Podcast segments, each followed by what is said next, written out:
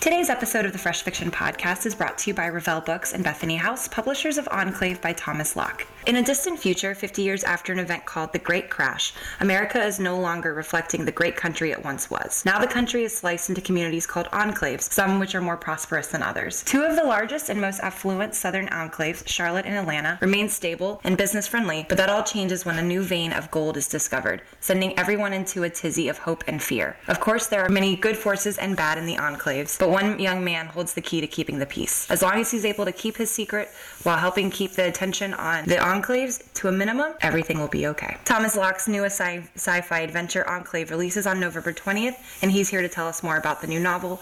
Welcome, Thomas, to the Fresh Fiction Podcast. Thank you. It's great to be here. It's so great to have you, and um, it's been really fun. I have to tell our listeners, you and I have been going back and forth for a couple of weeks trying to get this uh, interview all set. so I'm very excited to finally have you on the phone. Um, so you're you are in England right now, is that correct?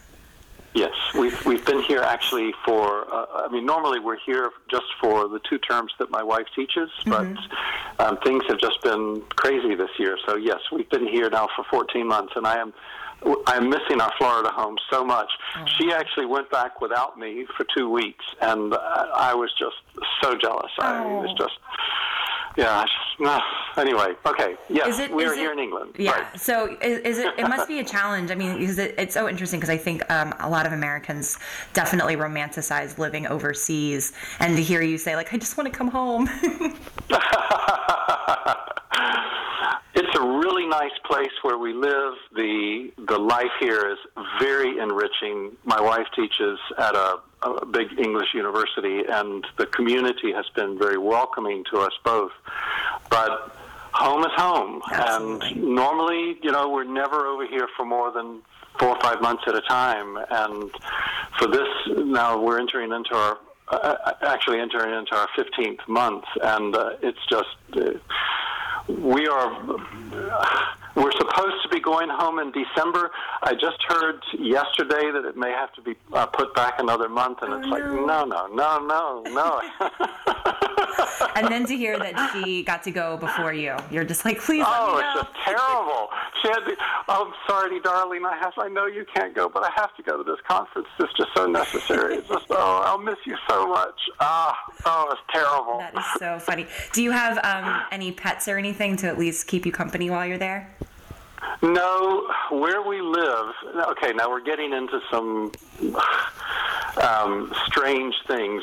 Through the university, we have a Downton Abbey sort of existence. We live in the uh, what used to be the chief butler's flat of the largest palace in England. It's called Blenheim Palace, and mm-hmm. it's part of the same structure as Oxford University. So it's, I mean, it's just gorgeous, but yes. um, and it's 18 minutes door to door to our college, and it's it's uh, I mean it's it's great, but there are a number of things that you know not downside so much as just you know the reality check. We cannot have pets. Um, they did not want a family that still had kids at home. Uh, we have no garage, we have no closets, we have no storage space, and so the vacuum cleaner and the ironing board are both under the bed. it's just, but it is a. I mean, it's it's magic. It's yeah. magic. The the palace sits in a walled the, I mean, a stone walled enclave, believe it or not, mm-hmm. and uh, it's got 4,000 acres inside this wall. So it's really cool. But at the same time, yeah, I mean, we are in the we're in the servants' quarters, so it's the smaller rooms and the low ceilings, but we're overlooking the gardens, the lake, and the main um, palace courtyard. So I mean, it's it's just, it's, it's magical. It's, it's exactly what know, you said. Yeah. It is. It is magical. It's a great place to write fantasy. I was going to say, I bet you get a lot of inspiration while you're while you're there, for sure. Absolutely, no question. And yep. especially with it really your, works for that and especially with Enclave, um, what I thought was interesting is that you, you know, you you are of course uh, splitting your time between America and England, but this book takes place in um, sort of a remote future America, um, and so I just was curious for you what sort of research you did to kind of build this world of this dystopian Atlanta um, and uh, Charlotte. Before I was able to live from the writing, I was in business, mm-hmm. and I'm from North Carolina. So I think a lot of businessmen my age still carry the scars from the 2007, 8, 9 yeah. recession. The the closeness that we came to having what happened in this book, and I love dystopian fiction. I know I'm probably too old to be saying that, but I just love it. And I wanted to do a story where there was that sense of a, uh, not a reality check, but this sort of grounding in the real possibility, the thing that might be just around the corner. And that is that if there was a really serious crash and a epidemic, one of these superbug epidemics that happened more or less at the same time, what would happen to America? And my idea was that it would reduce itself to um, the same structure of government as happened in the Middle Ages, where communication was very difficult. Mm-hmm. Um, and this is not that far away from us. My grandfather was born and raised in a small tobacco town called Zebulon, which was 20 miles east of Raleigh, North Carolina. And he went to school in what then was Wake Forest University in Wake Forest. It's now in Winston-Salem. But um, Wake Forest is 20 miles on the other side to the west of Raleigh. And that 40 mile trip took just over a day. If he left at sunrise, he would get there after sunset. And so that was the, his stories about growing up and leaving the farm, being the first of his uh, generation, first of his family ever to um, to make it to university, much less to law school, was really what I I sort of built on that. Mm-hmm. What would have been like if there was this sense, and and also I did live in these uh, medieval style enclaves in southern Germany for a while. Oh and wow! The history of of this structure and what happened to these, uh, they were called at the time feudal states, and I didn't want to use that. It just it sounded too too old fashioned, right. so I called them enclaves. But what happened to the feudal states when the first of the big epidemics, the, the plague, hit? was really what I was seeing happen here with the flood of refugees, the the instability, the, the warring between the feudal states. All of this was the backdrop for what happened in Enclave. And what I was trying to do there was the the telling moment, the the thing that makes this singular is that in the run up to the Great Crash, what it's what the, the depression was called in the book. In the run up to that moment, the federal government had started researching on genetic modification of humans, trying to increase mental powers, mental powers, physical strength, and so forth. And um, as a result of this, the the kids that were coming of age at this point were the first to show genuine telepathic abilities, the ability to control matter, storms, read minds. Yeah. Uh, transit from place to place. These are the things, sort of an X Men, but with a, a valid uh, explanation for why these things started to happen. Right. And the power structure were terrified by this in the story. They're just absolutely mortified that their feudal state system might come under threat. And so their uh, intent is either to control this power, bring them into these feudal states' military systems, or destroy them. There is no third alternative. Right.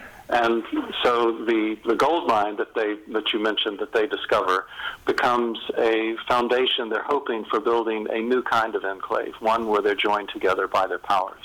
That's and it's so great because I think that a lot of dystopian novels kind of lack a little element of hope, and I felt like there was there was always this sort of yes, race against time and um, the intensity of the dystopian and the apocalypse sort of feel, but there's still like an element of hope in here. And I thought that that was a really great thing. That's actually, I think it's one of the big standouts. You were going to ask later about what I was reading. Mm-hmm. One of the one of the reasons I started on this was because of that precise issue. The only dystopian novel I have read recently that did hold that sense of um, courage and hope was uh, Hunger Games, and right. I think that's one reason why it stayed so powerful through the whole series. So many of these successful dystopians lose after the first book or in film. They lose uh, just a, a huge amount of their readership, and I think it's because there isn't this sense of moving towards some form of hope.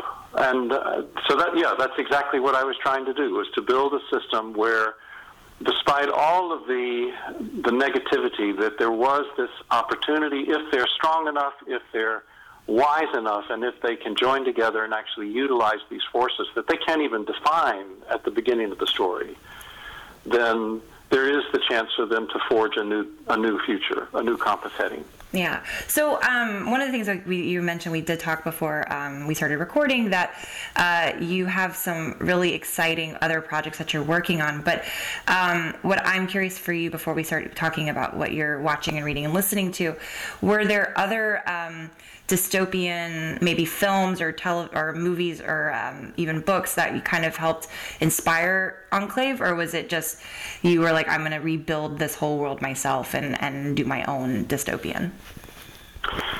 Part of yeah, it was partly both. I think I've read all of the major dystopian novels that are out there. Mm-hmm. I, I just think the uh, there are a couple of things. I do teach over here now occasionally creative writing at the university, and I also teach seminars all over the place. And I find within the the younger generation, there's this um, and by younger generation, I, I mean basically the the age group from say 17 or 18 that are entering into adulthood to those that are in their late 20s and are entering into parenthood. Mm-hmm. These are the people that seem most vulnerable to this sensation that um, life isn't getting better, that the opportunities are not there that were present for their parents, and that there's a real sense of questioning not just direction, but what do they do with their life?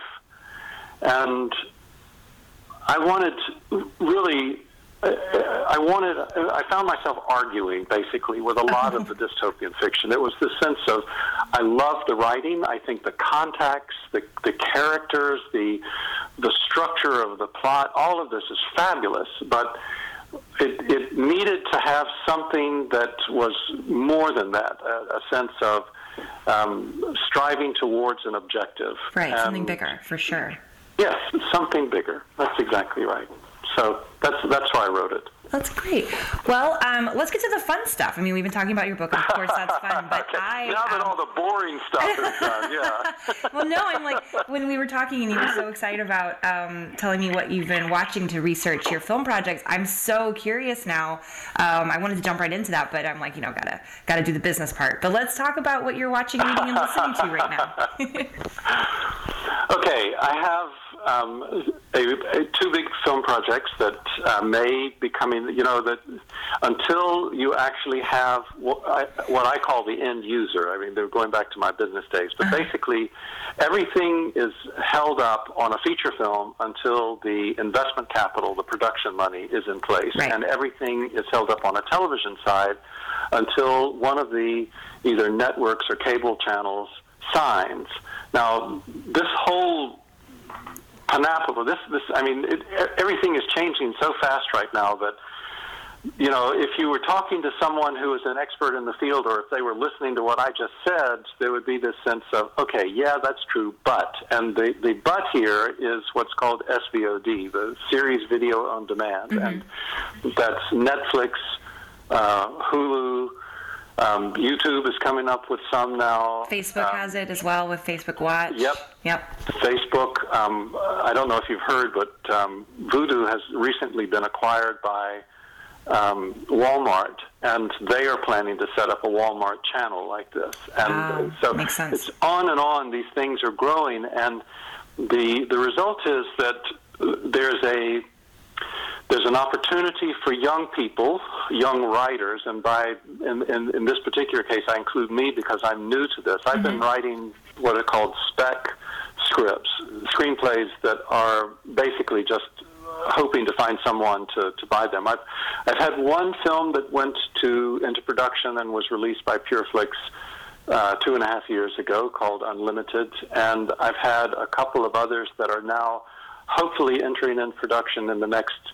These are small features that mm-hmm. into the next six months, but this is a new thing, and it's because of this work that I've been struggling to fit into my writing schedule and the contacts that have been made because I've basically been investing in this now for five years that it appears the doors are opening to something much bigger. And so this would be the next uh, series after Enclave. The title of the first book is called Island of Time and it is a contemporary fantasy. Now, when we started working on this, it was just me and a couple of producers who are fans of the Thomas Locke work and were looking for something like this and felt that they could place it, and it's just continued to grow. So now, um, my writing partner and the showrunner, if it does become a series, is a man named Ken Estin, and Ken was the the originator and the showrunner of some really. He's probably the after J.J. Abrams. He's the biggest uh, showrunner alive in America today. He, oh, wow. Showrunner is the the other word they used to use is creative Creator. producer. He's mm-hmm. the he's the guy who basically is um, responsible for everything except the nuts and bolts, the money and the mm-hmm you know the camera direction and so forth.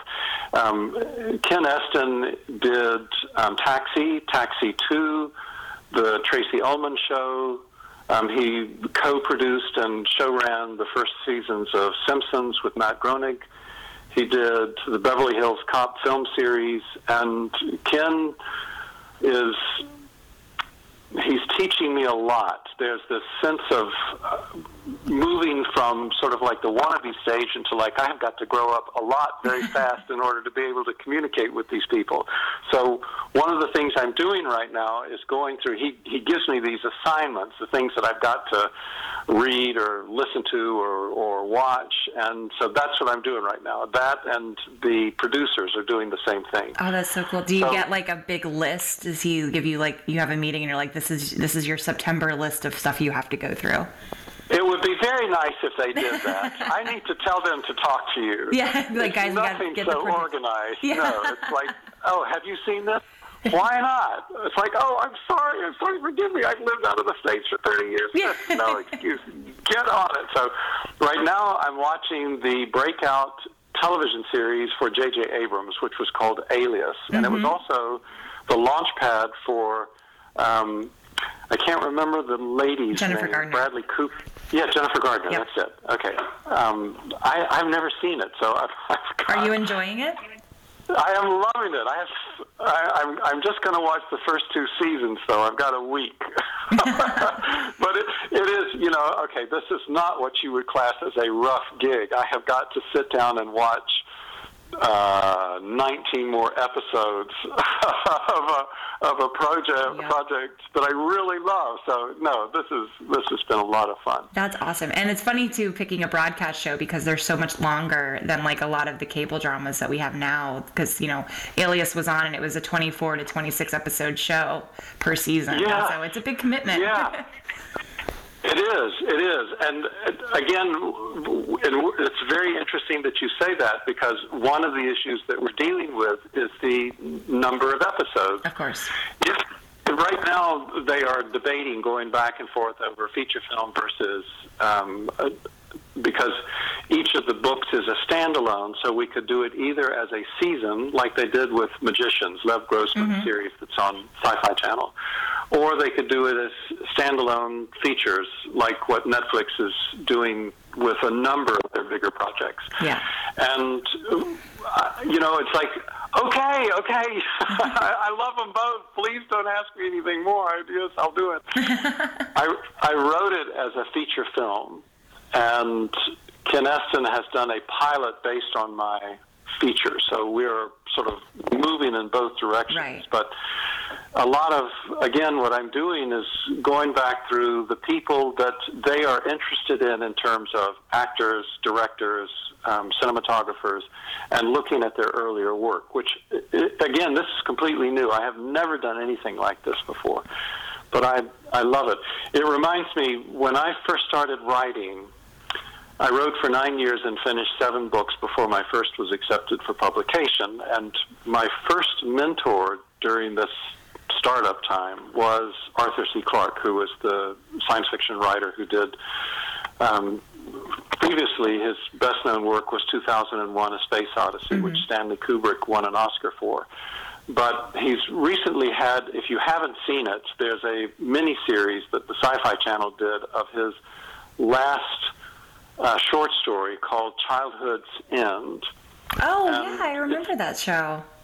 It's amazing. You know, it's 60 years old, mm-hmm. and it, they didn't change anything except the sort of the science fiction elements of the city where they were located, but the structure of the story, the um, the problem that they faced, the characters and the way they the dialogue basically it's it's all as he wrote it 60 years ago. I mean that, that's that says a lot about the power of his work. So one of the things that he did when I first started working with him was he set two sort of like standards. They weren't um, they weren't just commitments.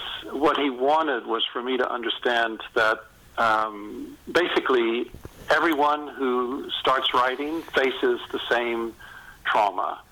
The, you know, it may be kids, it may be commitments to a family, it may be other jobs, but there's something that grants them every reason under the sun to stop writing. And so one of the commitments I had to make, and, and now my job at the time, I was a business consultant. I was living in Germany, and I was in three and sometimes four countries every week. Wow. And the first commitment I had to make was that I would do a minimum of one page of new writing every day, regardless of what else I was facing. Mm-hmm. And the other thing was that I had to commit to write to read one book by a living best-selling author in the genre that I was writing in every week. So what I was doing was connecting both to the creative side and to the current commercial side. Mm-hmm. And a lot of the discussion that we had was founded upon those two aspects. And I, I still use it. It's one of the things that I do in agreeing to work as mentor to my students is that they have to commit to these two things. Yeah, and that's great because it, one, it also teaches them discipline and the uh, importance of knowing what's going on in the market if they're trying to sell popular fiction. Yes. That's yes, awesome. that's exactly right. That's so, exactly so right. you're watching Alias right now. What else are you going to be watching when you finish that? Um, we have made a list of the science fiction titles.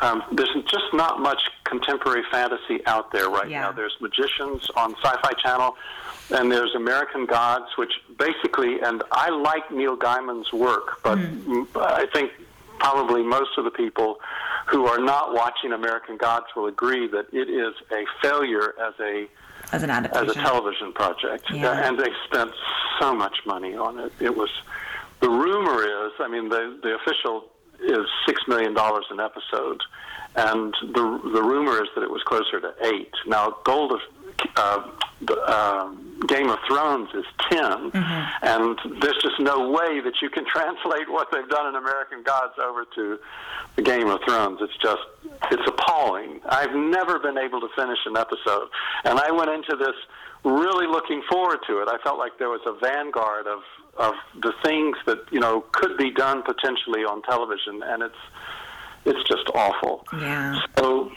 there's Stranger Things, which um, we've been using um, because a lot of these now are crossovers between fantasy and sci-fi, yeah, contemporary sure. fantasy and sci-fi. Mm-hmm. Uh, World War Z is another, and then um, from the science fiction side, Passengers, uh, Arrival. Um, Oh, I can't. I, I, can't think of the others now. the pressure, the pressure. I know. it's always hard. I'm like, have your list in front of you. I, you know, I, am going to hang up the phone and I'm going to go. Oh my gosh, I forgot all five of them. but those are all. I mean, what's great is, uh, and you're probably watching at this point. Probably maybe Annihilation would be another good one, another good sci-fi. It's not on over here yet. Not yet. Okay, yeah. I, think, I can't remember no. when it came out. This I think it came out earlier this year, so it should be hitting the. It should be coming in the next year or so. Counterpart is. Have you seen that? Oh, with um with uh, uh With Simmons. what's his name? Yeah. we're just we're so good at this. Yes.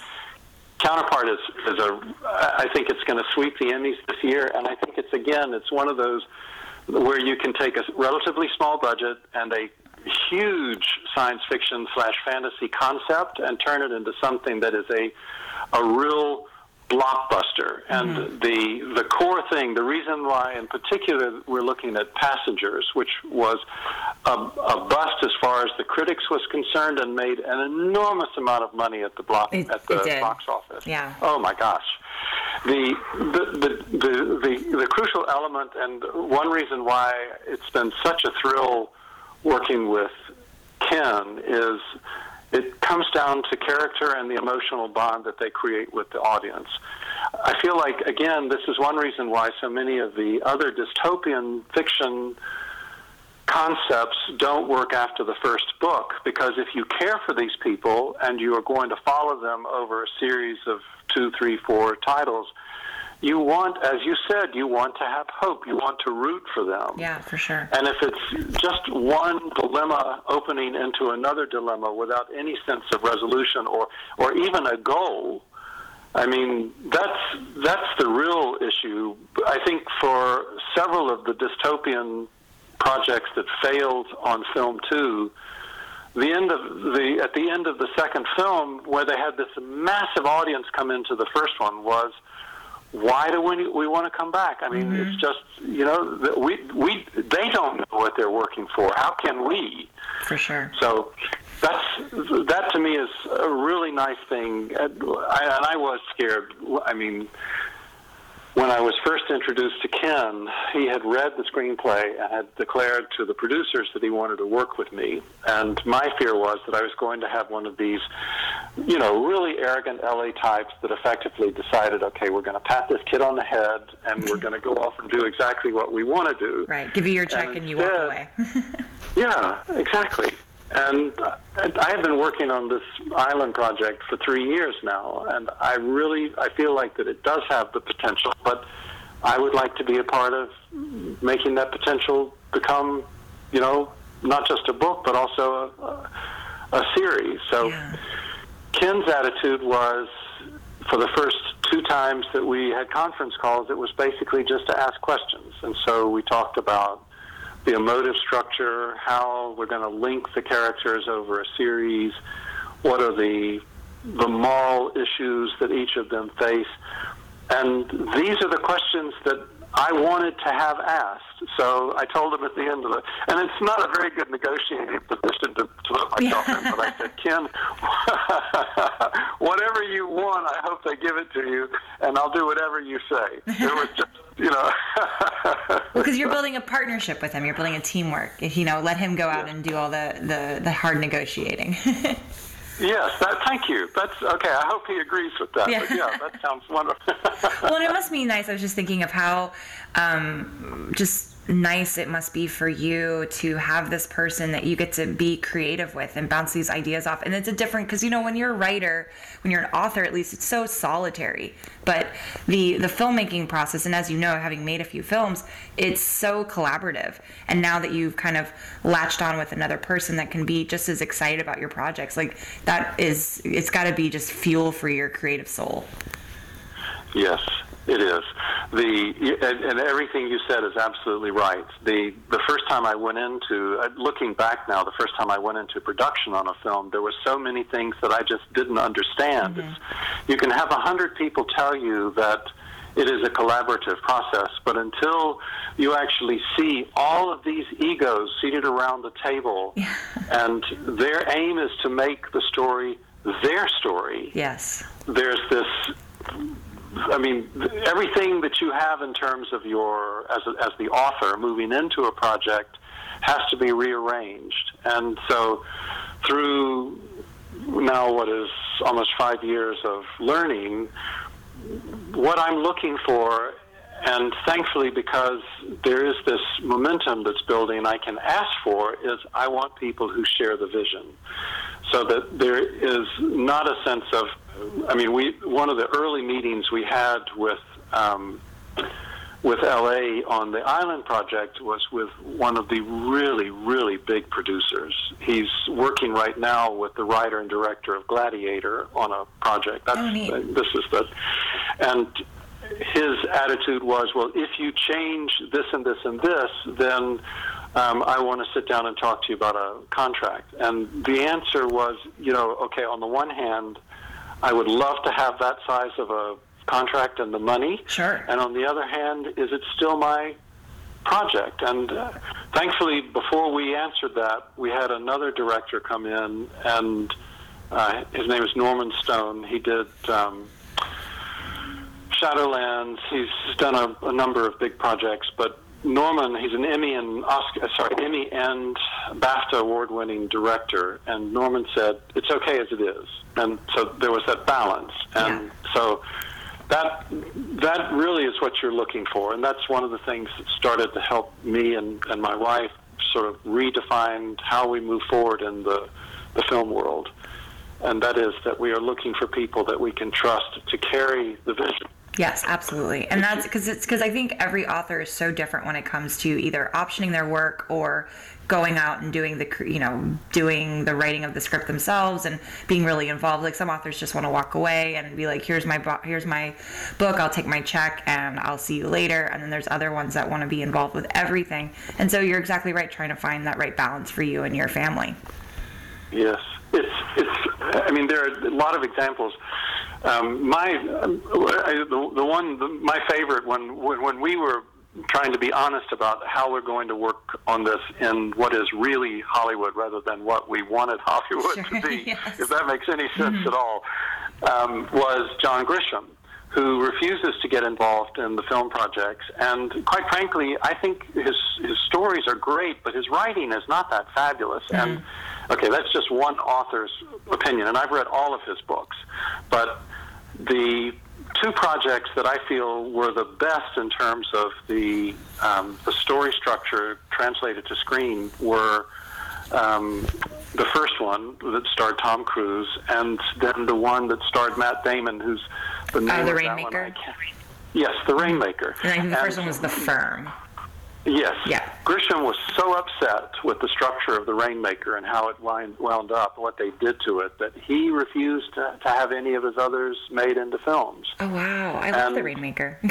I think it's much better than the book. The, yeah. the rhythm of the story and the characters, Danny Glover and and um, Danny DeVito, both. I mean, they these were incredibly well done. There was that real sense of watching these people become other people, and that you know that that rarely happens where you literally forget you're watching a movie.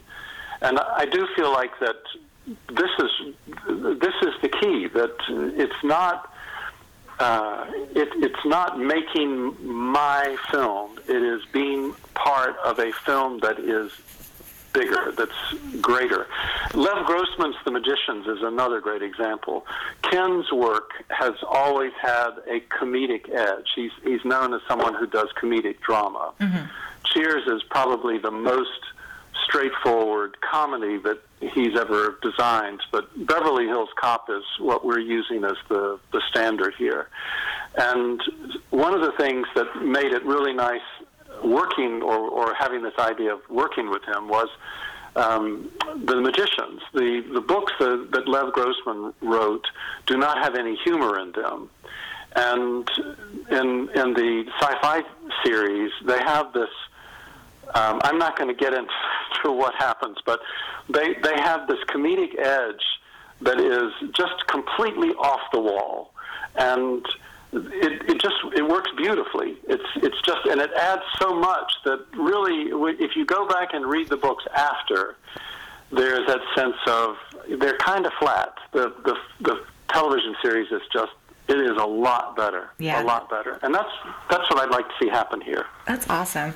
Well, uh, Thomas, our time is almost up, but I wanted to make sure that you had a chance to let our listeners know how they um, can find out more about you and stay in touch with you.